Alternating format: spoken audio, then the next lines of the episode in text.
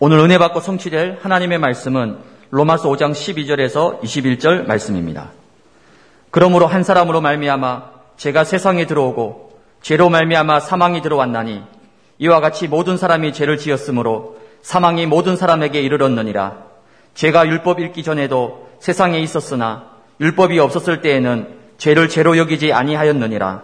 그러나 아담으로부터 모세까지 아담의 범죄와 같은 죄를 짓지 아니한 자들까지도 사망이 왕노릇하였나니 아담은 오실자의 모형이라.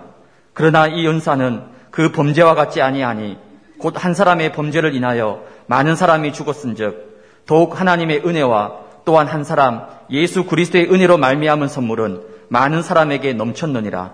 또 이 선물은 범죄한 한 사람으로 말미암은 것과 같지 아니하니 심판은 한 사람으로 말미암아 정죄에 이르렀으나 은사는 많은 범죄로 말미암아 어렵다 하심의 이름이니라. 한 사람의 범죄로 말미암아 사망이 그 한 사람을 통하여 왕노릇하였은즉 더욱 은혜와 의의 선물을 넘치게 받는 자들은 한 분 예수 그리스도를 통하여 생명 안에서 왕노릇하리로다. 그런즉 한 범죄로 많은 사람이 정죄에 이른 것 같이 한 의로운 행위로 말미암아 많은 사람이 의롭다 하심을 받아 생명에 이르렀느니라. 한 사람이 순종하지 아니하므로 많은 사람이 죄인 된 것 같이 한 사람이 순종하심으로 많은 사람이 의인이 되리라. 율법이 들어온 것은 범죄를 더하게 하려 함이라. 그러나 죄가 더한 곳에 은혜가 더욱 넘쳤나니 이는 죄가 사망 안에서 왕노릇한 것 같이 은혜도 또한 의로 말미암아 왕노릇하여 우리 주 예수 그리스도로 말미암아 영생에 이르게 하려 함이라. 아멘. 신앙 고백합니다. 주는 그리스도시요 살아계신 하나님의 아들이십니다. 아멘. 우리 온라인 예배드리는 성도들, 해외 성도들, 우리 원리스 비전홀 성도 같이 서로 인사합시다. 그리스도는 모든 것을 해결했습니다. 자, 읽어진 말씀 가지고 하나님의 은혜가 은혜는 넘치게 합니다. 하나님의 은혜는 넘치게 임합니다. 라는 제목으로 말씀을 드립니다. 지난 주일 정말 즐거우십니까? 라는 이런 어, 질문의 제목을 가지고 메시지를 전했는데 여러분 정말 한 주간 즐겁게 생활하셨습니까? 예, 많은 분들이 아멘 하는데 목을 목소리가 기어 들어가고 안 나오는 분도 있어요. 그게 무슨 말씀입니까? 즐겁기는요, 한 주간 너무 고통스러웠습니다. 너무 힘들게 한 주간 보냈습니다. 라는 분들도 있을 거예요. 아, 아마도 그런 분들은 교회를 나서자마자 즐거움보다도 이 즐거움을 빼앗아가는 다양한 일들이 발생을 했을 것입니다. 아, 그때 어려움이 왔을 때 불신자들과 똑같이 문제가 왔을 때 우리는 강단의 흐름을 따라서 그 말씀을 생각하고 주일 강단 말씀을 생각하고 속지 말아야 됩니다. 사단은 싹 다 속이는 거예요. 종이 호랑입니다. 다 속이는 겁니다.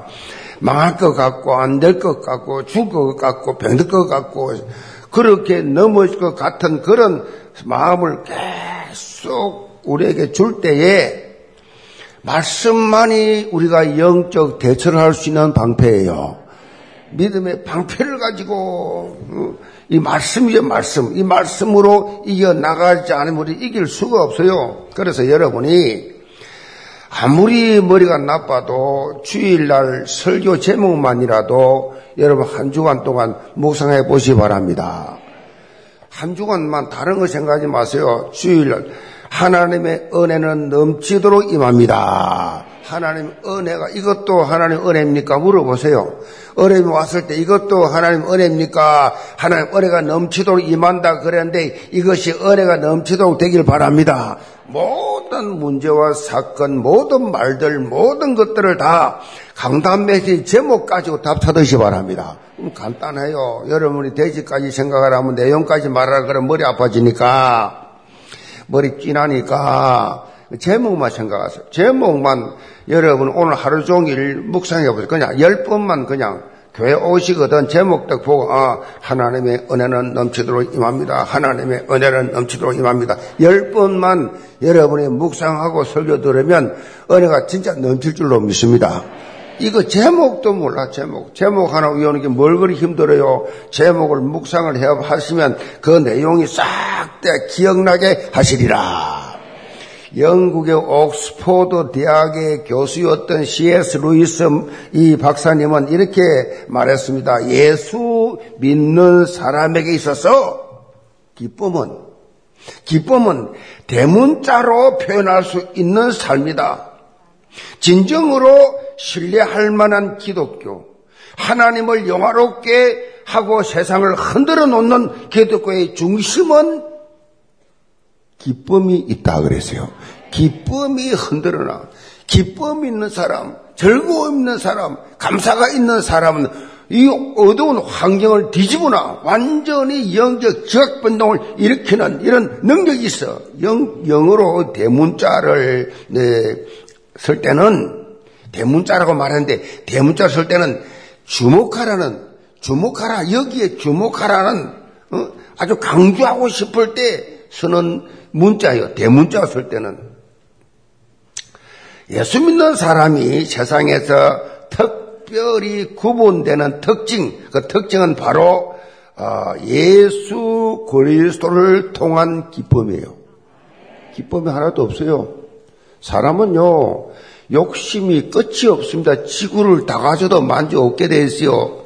노아가 자기가 다 가져서 지구를 혼자 자기 가족만 살아. 자기가 다 가졌는데 스트레스 얼마나 받았지 술에 채가 술을 확 포도 술이고 이빨 취해가지고 자식들을 봐요. 저주 축복. 여러분 이 다 가져도 만족 없다니까 가양동, 등촌동, 이 강서구 아파트 싹 다 가져 여러분이. 오늘부터 내 쪼가졌다. 행복할 줄 아세요? 지금보다 몇 배나 두려움이 시작될 것입니다. 누가 나를 죽이지 않나? 이 재산을 빼앗아가지 않나? 온갖 불안과 초조, 더 담은 높아가고, 경호 쓰고, 온갖 짓을 다 해도, 여러분 심령 속에 절대 기쁨 없습니다. 그리스도를 통한 기쁨만이 진짜 기쁨입니다. 아무리 가난해도, 반지 아파트 살아도, 여러분이 그리스도가 주는 기쁨, 그것을 어, 그렇게 성경은 그렇게 강조를 하고 있습니다. 똑같이 어려움을 당해요. 불신자나 신자나 이 세상 창세기 3대 현장에 살아가면서 당하지만은 어떤 환경이나 이 상황 가운데서도 이것을 뛰어넘어서 이 환경을 뛰어넘어서 기쁨을 잃지 않고 누리는 삶이 하나님의 자녀인 성도와 부신자를 구분하는 척도다 그랬어요. 그 구분하는 게 이 사람 진짜 기쁨이 있나? 즐거움이 있나? 감사가 있나? 이거 하고 불신자는 그런 거 없습니다. 뭐 일순간에 뭐 어, 개그맨이 웃기는 웃기, 웃기는 건 있을지 몰라도 심령의 깊은 곳에서 우러나오는 이 근원적인 기쁨 없습니다. 그러니까 구분을 그렇게 하는 거예요. 그래서 여러분이요, 은혜받은 사람을 만나면 편안합니다. 편안하고, 너무 감사하고, 열린 마음으로 대하지요. 은혜 못 받은 사람, 이 복음이 안 된 사람은 경기심이 딱 생기, 조심을 합니다. 왜? 흉을 볼 것 같으니까. 분명히 또 돌아서 부정적인 말 할 거니까. 그러니까 조심을 하다. 그러면 어떻게 돼요? 이 관계가 어떻게 되냐고. 거의 불신자 수준이라니까 은혜 못 받으면 노는 게 불신자 똑같 마귀 심부름 한다니까. 그러니까 여러분은요 정말 기쁨을 간직한 구별된 성도의 향기가 나오기 바랍니다.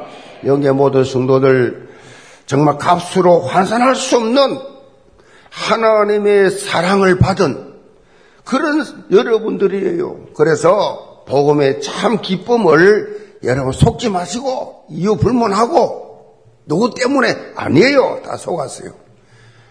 아이고, 목사님, 이 마누라하고 살아보세요. 내 남편하고 한 번 한 달만 살아보세요. 그렇습니까? 그럼 그리스도가 아무 여러분 영향을 못 미칩니까? 교회는 왜 나옵니까? 그렇기 때문에 감옥에서 세오랑을 차고도 하나님 찬양한 바울을 본받으란 말이요.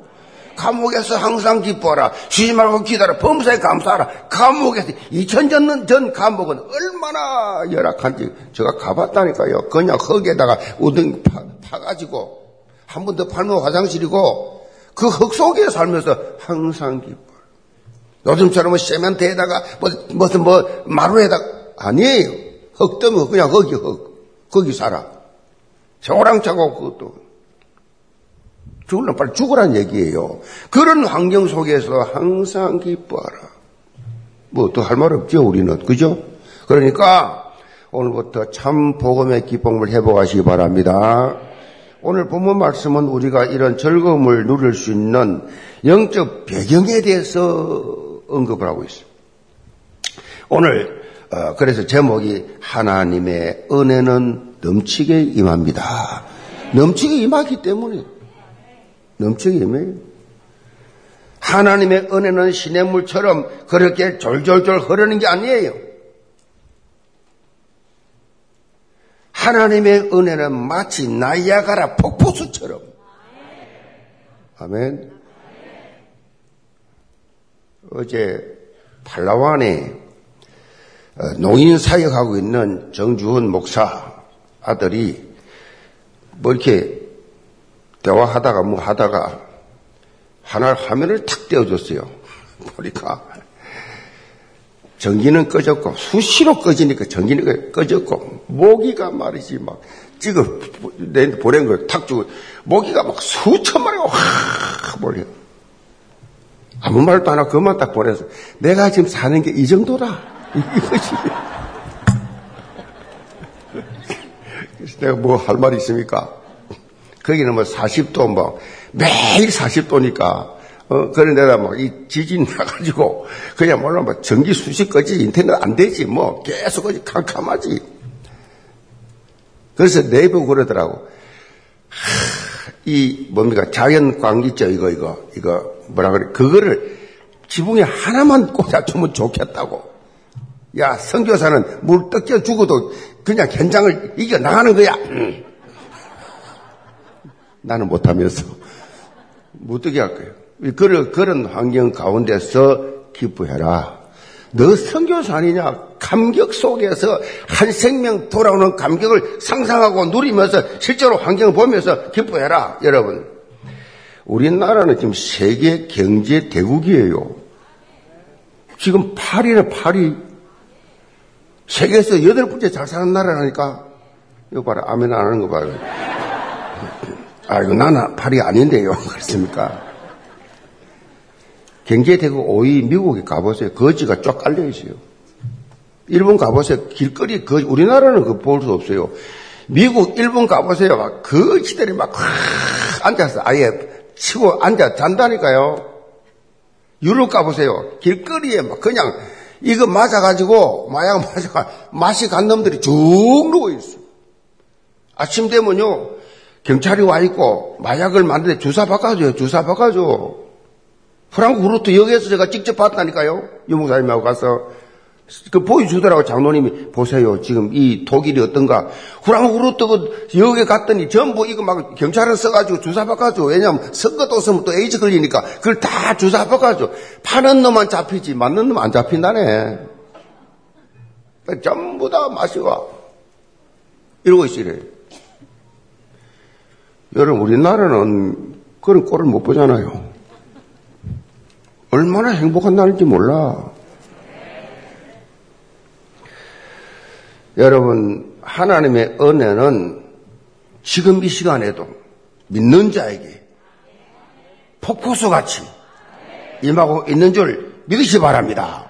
이거 믿어야 돼요. 이거 풍성이 임하는 이걸, 이걸, 이걸 믿는 자에게만 임하는 거예요. 이런 영적 실상을 깨닫지 못하면 어떻게 되느냐? 메마른 삶을 삽니다. 매일 모질하고, 매일 불평이고, 매일 원망이고, 매일 비교식이고, 늘 불만이고, 메마른 삶. 옛말에, 어, 은혜는 물에 새기고, 원수는 돌에 새긴다. 이런 말이 있어요. 은혜 받은 건 싹 다 잊어버리고, 은혜는 늘 받는데 늘 잊어버리고, 미운 사람만 딱 기억해요. 싫은 사람, 원수만 딱 기억하기 때문에 즐거운 삶을 살 수가 없지요. 즐겁다는 용어가 어울리지 않지요. 어색하지요. 기쁨 이전 오래지요. 늘 마음속에 은혜는 다 날아가, 다 날아가, 다 내려가 버리고 마음속에 원수만 딱 남아있단 말이에요. 미움만 딱, 상처만 딱 가지고 있단 말이에요. 영계 모든 성도들. 어떤 상황 속에서도 하나님의 은혜가 넘치게 임하는, 넘치게 임하고 있다는 사실을 체험하고 24 누리시 바랍니다. 그리고 나를 초월해서, 나를 초월해야 돼요. 나를 넘어서, 나를 초월해서 25시. 나를 초월한 거예요. 이 응답이. 인생 작품을 만드는 영혼의 응답. 이 속으로 들어가시기를 짐으로 축복합니다. 그럼 첫째로 죄보다 더욱 큰 은혜입니다. 12절 봅니다. 그러므로 한 사람으로 말미암아 죄가 세상에 들어오고 죄로 말미암아 사망이 들어왔나니 이와 같이 모든 사람이 죄를 지었으므로 사망이 모든 사람에게 이르렀느니라. 원래 사람은 죽는 게 없었어요. 영원히 주님과 함께 살도록 돼 있었어요. 하나님을 찬양하고 하나님과 동행하면서 살도록 돼 있었어요. 죄가 들어오는 순간에 사망이 와버려요. 죽으리라 그랬어요. 이거 너뭐 먹는다 죽는다. 그러니까 죄가 죽음이에요. 자 사도 바울은 인간의 삶 속에 죄와 죽음의 문제가 발생된 근원적인 출발점을 여기서 밝히고 있어요. 여기서 한 사람은 최초의 이 한 사람 그랬잖아요. 이 최초의 아담이 그 한 사람 근데 그 한 사람이 누구냐? 최초의 인간 아담을 가리킵니다. 아담은 우리 말로 붉은 흙, 붉은 먼지 그런 뜻이에요. 아담이란 뜻이 근데 한마디로 말하면 흙이란 뜻이에요. 흙. 먼지란 뜻이에요. 하나님께서 흙으로 아담을 만드셨기 때문에 그래요. 그리고 아담 자체가 이 고유명사로 사람이란 뜻이에요. 아담 자체가 고유명사입니다. 사람의 뜻인데 아담이 첫 사람으로서 인류를 대표하는 존재가 되었을 거는데 본문에 보면 이 아담 한 사람의 죄로 인하여 세상에 죄가 들어왔고 그 죄로 인하여 사망이 들어왔다. 그렇게 말씀하고 있어요. 첫 사람 아담이 하나님 앞에 불순종함으로 타락하게 되고 그 죄값이 우리에게 전가되었다. 이걸 신학적 용어로 죄의 전가라고 합니다. 죄의 전가. 아담으로부터 우리에게 전가된 죄가 뭐냐? 원죄입니다. 원죄. 그리스도인의 신앙 고백을 정리해 놓은 웨스트민스터 신앙 고백서가 있습니다.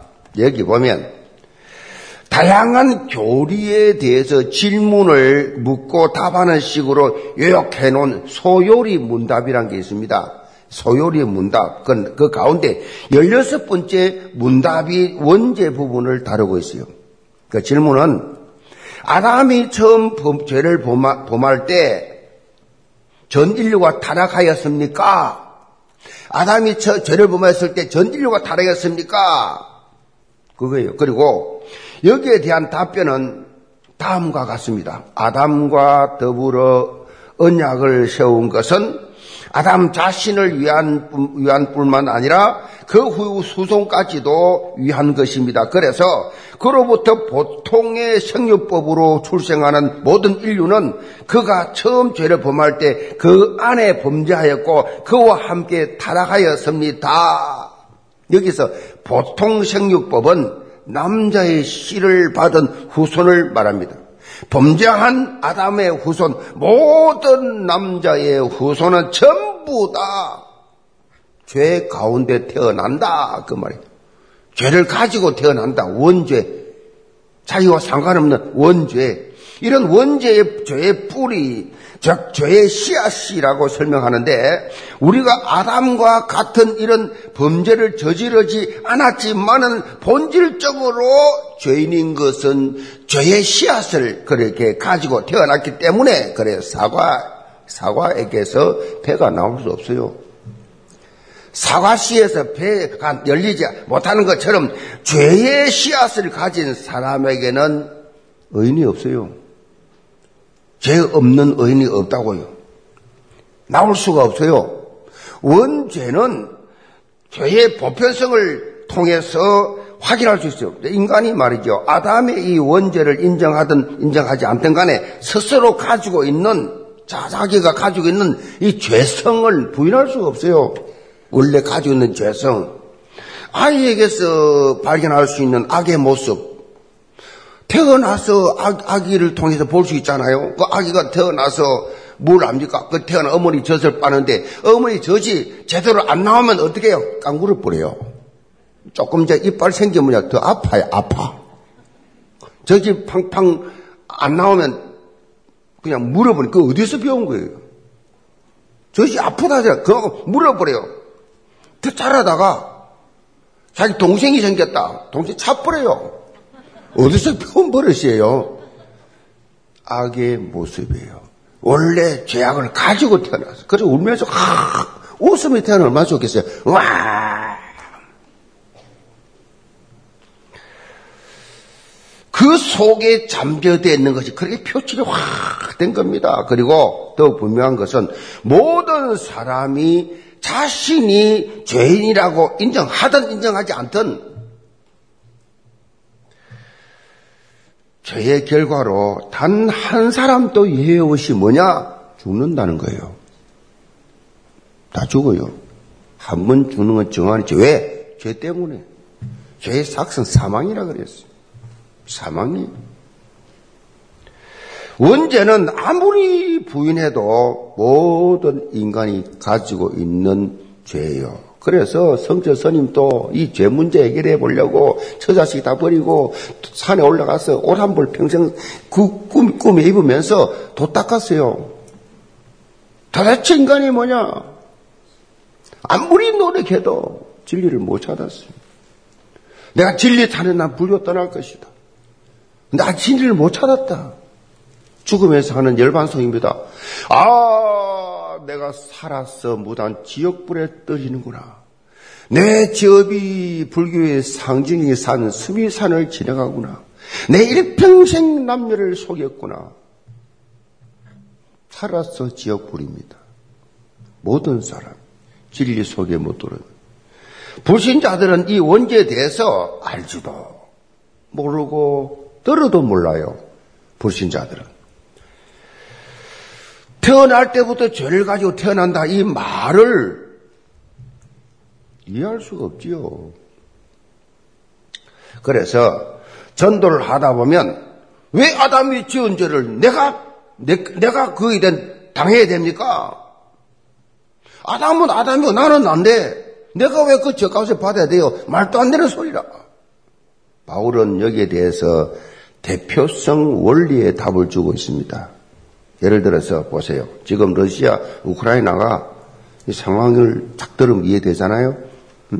제가 금요일 날 기도 시간에 말씀드렸죠. 지금 두 나라가 전쟁이 시작됐어요. 사람이 벌써 백 몇십 명이 죽었어요. 우크라이나 막 피난길을 지금 들어섰습니다. 과거 미국과 이 소련의 이 대립했던 냉전 시대가 다시 올 것처럼 세계 언론이 난립니다. 이 평화로운 지구촌에 지금 이 강대국인 이 소련이 러시아가 지금 침공했습니다. 자, 이 위기 어떻게 어떻게 왔어요? 누구 때문입니까? 러시아의 푸틴이라는 대통령 한 사람 때문에 장기 집권을 하고 있고 장기권 노리기 위해서 이 한 사람 욕심 때문에 우크라이나뿐만 아니라 전 세계를 불안하게 만드는 이런 영향을 주고 있어요. 한 사람, 히틀러 때문에 유럽에 사는 싹 다 천만 명의 유태인들이 다 학살. 그 한 사람 때문에 유태인이 미웠어. 어릴 때 상처가 있었어. 김일성이 한 사람 때문에 대를 이어서 70년, 80년 온 백성들이 다 김성처럼 지옥같이 살고 있잖아요. 그 한 사람 때문에.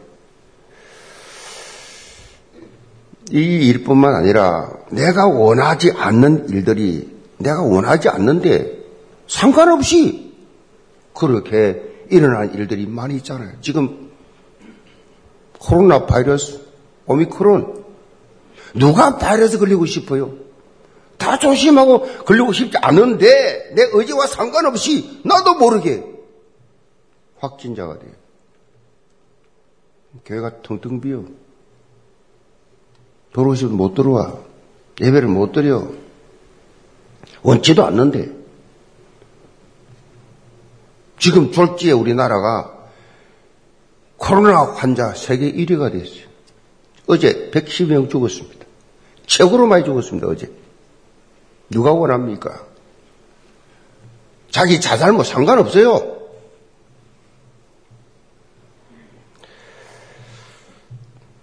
예방을 위해서 백신도 맞고 뭐 그렇게 주의했지만은 돌파 간지면 뭐 어떻게 할 수가 없는 거예요.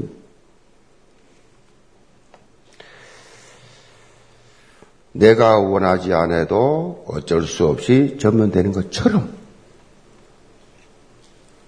첫째 첫째 첫 사람 아담의 범죄도 우리가 원하지 않는데도 실제적으로 우리에게 영향을 미쳤다.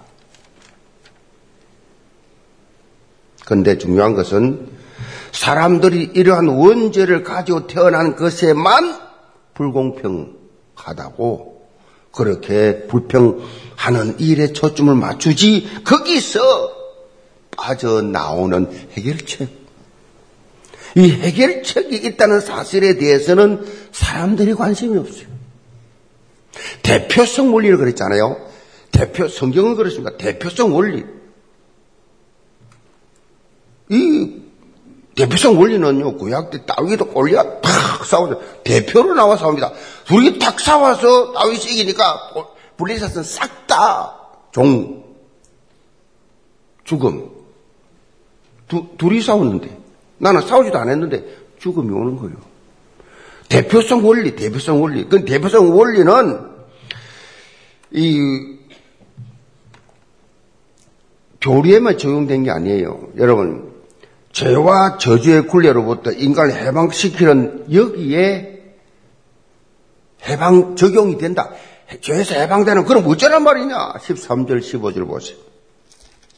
죄가 율법이기 전에도 세상에 있었으나 율법이 없을 때에는 죄를 죄로 여기지 아니하였느니라. 그러나 아담으로부터 모세까지 아담의 범죄와 같은 죄를 짓지 아니한 자들까지도 사망이 왕노를 하였나니 아담은 오실 자의 모형이라. 그러나 이 은사는 그 범죄와 같지 아니하니 곧 한 사람의 범죄로 인하여 많은 사람이 죽었은즉 더욱 하나님의 은혜와 또한 한 사람 예수 그리스도의 은혜로 말미암은 선물은 많은 사람에게 넘쳤느니라.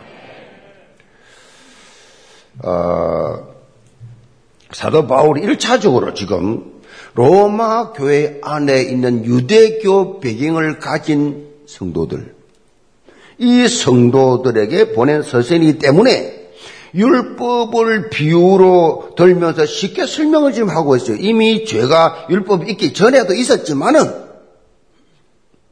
율법이 없었기 때문에 죄가 전 줄도 몰랐고 이 율법의 기능은 그 죄를 죄로 알게 만드는 역할을 한 거 아니냐? 아멘이지요. 맞, 맞는 거지요. 자, 예를 들면 마치 캄캄한 밤에 말이죠. 밤에 이 먼지가 보이지 않습니다. 밤에는 먼지가 있는지 없는지도 몰라요. 그런데 아침에 햇빛이 쫙 들어오면 창문을 쫙 그렇게 커튼 열고 창문을 딱 열어놓으면 그 안에 먼, 먼지가 얼마나 많은지 깜짝 놀랄 만큼 많은 거예요. 엄청 많습니다. 먼지가 생긴, 생긴 게 아니에요. 원래 있던 거예요, 먼지가. 창문 여는 순간에 먼지 생긴 게 아니라니까요. 그대로 밤새도록 있었는데 창문 여니까 햇빛을 통해서 보일 뿐이에요. 율법은 바로 이런 기능을 하는 것이다. 그렇다면 인간은 죄의 문제를 지닌 채 고통 가운데 살다가 영원히 멸망길로 갈 수밖에 없는 그런 존재로 끝나야 하는가? 전혀 그렇지 않다라는 말씀이에요. 하나님께서 구원의 길을 바로 열어줬어요. 그 길이 창세기 3장 15절입니다. 구원의 길을 바로 열었습니다. 범죄한 남자 후손이 아니라 성령으로 잉태된 여자의 후손으로 그렇게 오실 예수 그리스도. 오늘 본문 14절 마지막 부분에 보면 아담은 오실 자의 모형이니라. 첫째 아담, 둘째 아담 예수 그리스도. 아멘. 그러니까 여기서 오실 자 예수 그리스도 모형은 예표. 즉 아담과 같이 예수님께서도 인류를 대표해서 인류 군에서 오셨다. 아담이 죽였으니 둘째 아담 예수가 살리겠다는 것입니다. 그것이 하나님 계획이. 아담 한 사람이 인해서 모든 사람이 사망에 이르렀지만은 하나님께서 그것을 그대로 두지 아니하시고 인류를 구원하러 결정하시고 대표성의 이 원리에 따라서 한 사람을 준비하신데 그 한 사람이 예수 그리스도. 완전 하나님이시고 완전 인간이시고 100% 하나님 100% 인간 신성과 인성을 동시에 같이 유일하신 분 예수 그리스도.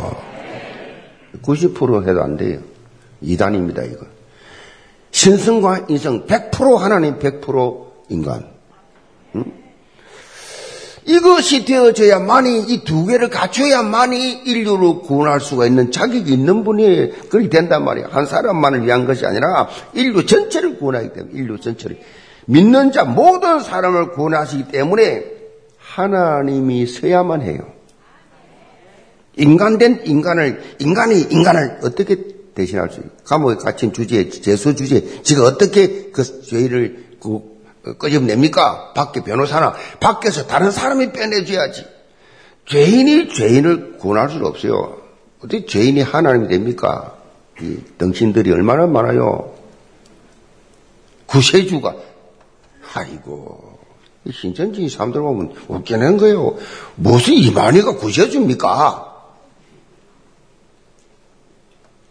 무슨 안상홍이가 구세주입니까? 안상홍 이름으로 기도합니까?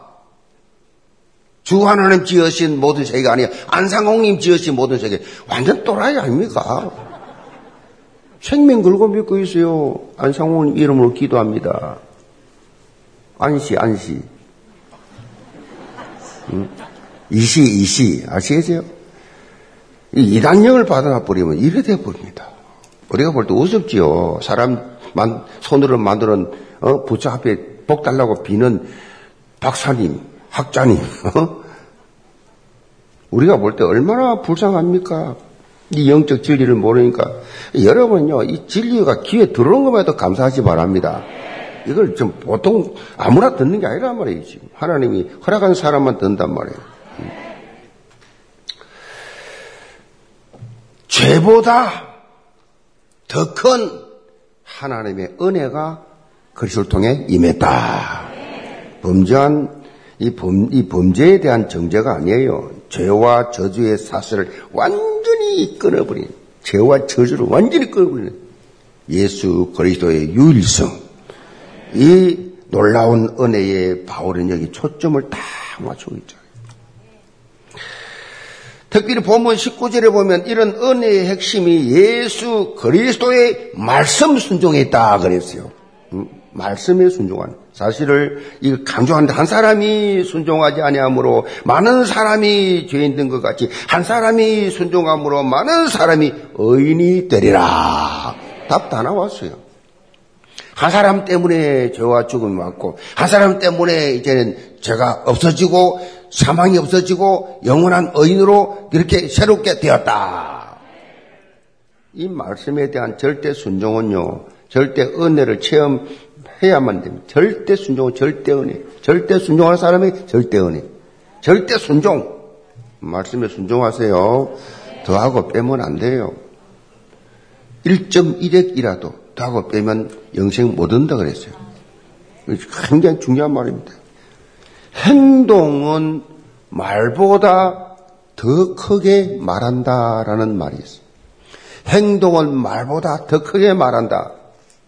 이 서양 개견인데요. 백마디 말보다 한 번 순종.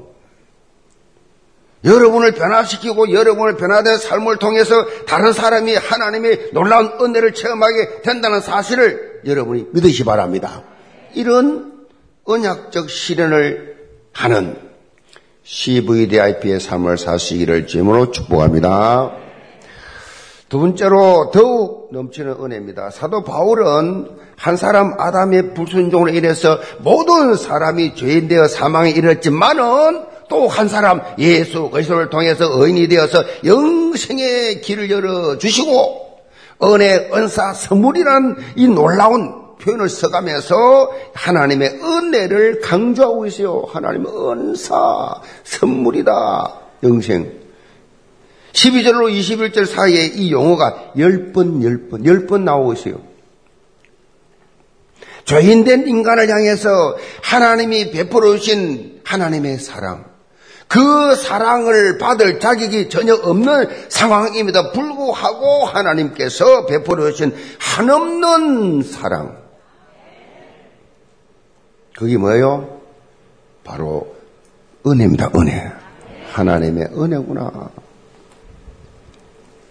본문 말씀에 보면 하나님의 은혜는 더욱 넘치도록 주시는 특징이 있다고 반복적으로 밝히고 있습니다. 하나님의 은혜는 계속해서 그래 넘치도록 넘치도록 15절에 보면 더욱 하나님의 은혜와 또한 한 사람 예수 그리스도의 은혜로 말미암은 선물은 많은 사람에게 넘쳤느니라. 17절에 보면 더욱 은혜와 그의 선물을 넘치게 받은 자들은 한 분 예수 그를 통하여 생명 안에서 왕노릇 하리라. 넘치게 받은 사람은 왕노릇 한다. 자, 20절에도 보면 죄가 더한 곳에 은혜가 더욱 넘쳤나니. 죄를, 죄가 많은 사람일수록 은혜가 더욱 넘친다. 뭐 더 할 말이 없죠. 하나님의 은혜의 특징은 뭐냐? 넘치는 거예요. 넘친다. 하나님 은혜의 특징이 넘치는 거예요.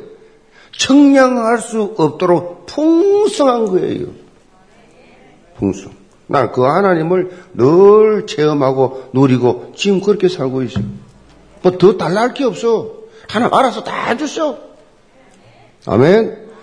비단 오늘 본문뿐만 아니라 성경은 하나님의 은혜에 대해서 더욱 넘친다라는 사실을 강조하고 있어요. 요한복음 1장 14절에 보면 예수 그리스도는 은혜와 진리가 충만하신 분이다. 요한복음 1장 16절에 이런 충만을 우리가 받은 것을 가리켜서 은혜 위에 은혜다라고 그렇게 표현을 하고 있어요. 은혜 위에 은혜다라는 이 말도요. 이 은혜가 더욱 넘치고 넘친다 그런 뜻이 은혜가 넘치고 넘친다. 은혜의 바다 속에 은혜 은혜 이 은혜 속에 넘치고 넘친다. 에베소 2장 7절에도 하나님의 은혜는 지극히 풍성하다. 은혜 받은 사람은요, 남들이 모릅니다. 그 내면이 얼마나 풍성한지. 부자예요, 부자. 영적으로. 에베소 3장 2절에 보면 우리가 구하거나 생각하는 모든 것에 더 넘치도록 능히 하시는 분이 바로 하나님이시다. 능히 하시는 분. 그걸 강조하고 있어요. 그래서 우리는 죄가 왕노릇하는 옛 틀에서 완전히 벗어나서 하나님의 은혜가 왕노릇하는 그러한 새틀 인생을 갖추시기 바랍니다. 제가 왕노릇 늘 저저저저 옛날에 이런 교회 다닐 때 그랬잖아요. 다른 교회 다닐 때저 주여 이 더러운 버러지 같은 지렁이 같은 죄를 용서 용서 계속 그거마다 끝났잖아요. 주가 그랬어요. 복음 못 깨달을 때는 그냥 무릎 꿇고 죄야 천재를 용서 죄야 맨날 회개하라. 뭐 왜냐면 부흥사들이 본관로 와가지고 때리 잡는 게 뭐예요? 회개 잡죠 회개. 그 회개하라고 막 죄를 지적하는 전부 다 막, 다 죽는, 죽는 거지요, 뭐 다. 어? 그러니까, 이 죄, 죄의 종에, 종에서 죄의 책감에 희석하게 살다가, 이 죄가 왕도를 하면서 계속 괴롭히죠. 죄가 왕도하는 사람들은 불안해하고 막 계속 죄 막, 너치은 죄 막, 죄책감에 사로잡혀가지고 그냥 막 계속 내면에 갈등이 생기도록 나중에 어떻게 돼요? 우울증 와요. 우울증은 뭐 잠 못 자요. 모든 게 만사가 귀찮아요. 짜증나요. 사람 만나도 싫어요. 햇빛도 싫어요. 죽고 싶어요. 그밖에 없어요. 죄의 결과예요. 사단이 가지고 노는 게 그거예요. 한 발자국도 발전 없어요. 한 발자국도 나가지를 못해. 죄에 잡혀 있는 사람들. 해분이 탤런트, 하나님 주신 탤런트 하나도 개발 못해. 해분이 파워 체험도 못해. 그게 무슨 해분 미션이 있어요? 아무것도 없지. 뻥이지. 그러니까 손 가짜로 산단 말이에요, 가짜로. 사단에 속아가지고. 구원받아 놓고도. 속지 마시기를 바랍니다. 테텔레스타이 예수님께서 십자가에서 내가 마지막으로 하신 말씀입니다. 다 이루었다. 다 이루었다. 끝냈다. 너 남편 문제, 너 아내 문제, 네 자식 문제, 네 미래 문제, 장래 문제, 영혼 문제까지 내가 다 끝내줬다. 아멘. 믿으세요. 잔머리 굴리지 말고. 그래, 잔머리 그런 거 굴리지 마세요. 큰 머리 굴세요, 큰 머리. 어? 그러니까 하나님 앞에서 지금 다 거의 제가 보면 속고 있어요. 속고 있어. 속고 있어. 사단이 준 이 불안, 불신앙, 거기 잡혀가지고 하나님 주신 은혜는 하나도 기억 못하고 감사, 감격 속에 24 찬양하고 24 감사하면서 이 복음 증가하면서 살아야 되는데 맨날 24 돈, 돈, 돈, 돈, 24 불안 초조 잡혀가지고 사단이 박수를 치고 갖고 놀아요, 그냥. 예수 그리스도의 십자가 상에서 완벽하게 끝내버리시고 부활을 통해 완전 자유 해방 주셨습니다. 우리는 이 복음이 주는 놀라운 은혜 속에 이유 없어요. 완전 누림의 삶을 사세요. 한마디로 그냥 주 안에서 마음대로 사세요. 뭐가 잡히면 사주 팔자 오면 다 빠져나왔어요. 마틴 루터가 성경을 번역하고 종교 개혁을 할 때에 사단이 이렇게 정죄를 했습니다. 너 같은 게 어떻게 종교 개혁을 하냐? 너가 이런 죄를 지고 저런 죄를 짓고 있는데 마틴 루터는 신부하다가 때려치우고 과보하고 결혼했어요. 내가 이런 죄 저런 죄 엄청 죄 지었는데 네가 종교 개혁을 해? 내가 성경 번역을 해? 엄청나게 괴롭혔어요.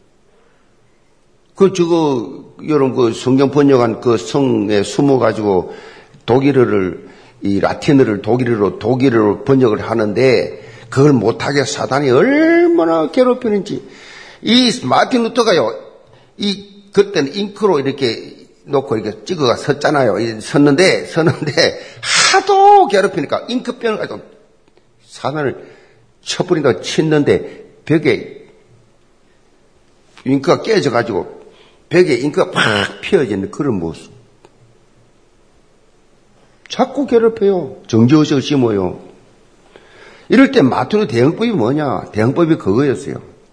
계속 종교육 하려는데 괴롭힐 때, 이 죄를 가지고 끌고 오거든요. 그 결점이 사실이니까 그거 가지고 끌고 와서 계속 괴롭힐 때 다윗 이 마틴 루터의 대응법은 딱 하나였어요. 그럼에도 불구하고 그럼에도 맞아 네 말 맞아. 그럼에도 불구하고 이 믿음이었어요.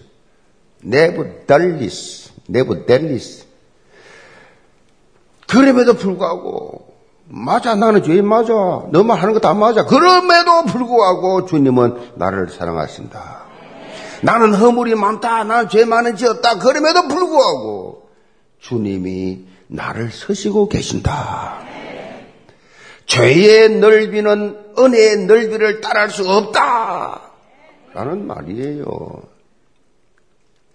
하나님의 은혜는 이렇게 풍성한 것입니다. 영계 모든 성도들 더욱 넘치는 은혜가 하나님의 은혜가 사실적으로 체험되어지는 그래서 그래서 이유 없이 삶의 현장에서 왕노릇 하는 삶 되기를 죄물로 축복합니다.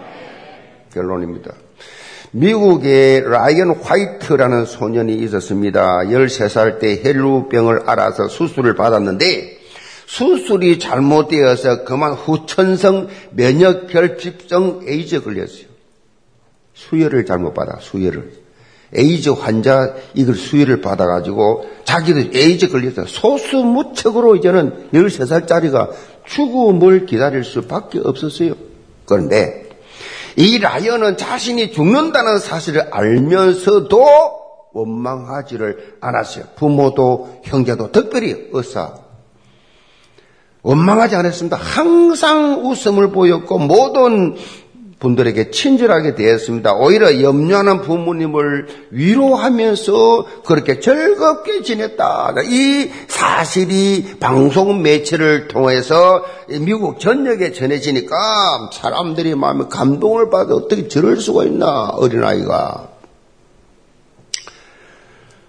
전 국민이 라이언을 위해서 기도했고 유명 인사들이 방문해서 라이언을 찾아와서 위로하고 격려했습니다. 그런데 라이언 이 화이트는 안타깝게도 5년 더 살다가 18세 때 죽었습니다. 그런데 그가 마지막으로 아버지하고 나눈 대화가 모든 사람들에게 큰 감동을 주었다라는 것입니다.